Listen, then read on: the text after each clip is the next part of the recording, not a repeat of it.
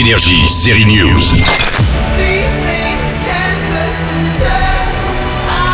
Depuis hier et plus d'un an après la diffusion de sa première saison, Ragnarok est de retour sur Netflix avec la V2. Je savais pas qu'il y avait un tunnel sous ce glacier. Moi non plus. Les fjords, les glaciers, on en voit pas mal dans cette série norvégienne d'Adam Price. Adam Price, c'est à lui qu'on doit l'excellente série scandinave Borgen. Avec Ragnarok, il donne dans le teen show en mêlant la mythologie nordique, le fantastique et un discours écolo. Je suis certain que ce tunnel va jusqu'à l'usine. YouTube l'industrie s'en sert pour cacher ses déchets toxiques.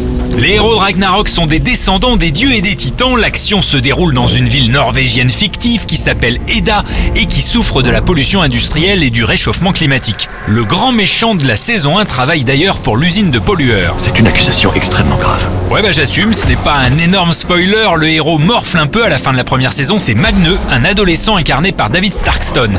Sa mission est de combattre les menaces envers la planète à l'aide des pouvoirs de Thor dont il a hérité le petit vénard. Des pouvoirs ouais mais pas du marteau hein. Le méchant aussi est pas mal niveau pouvoir quand il est en mode super-héros, il parle en VO. Ça, ça veut dire je suis un gars du Nord, un vrai. Bara strákur. Stroke, bah ça c'est facile à se traduire, hein. je vais t'en remettre une si tu continues. Voilà, allez Joe Papane, c'est tu frappes comme un papy, du coup ce manque de respect l'a un peu fait tousser.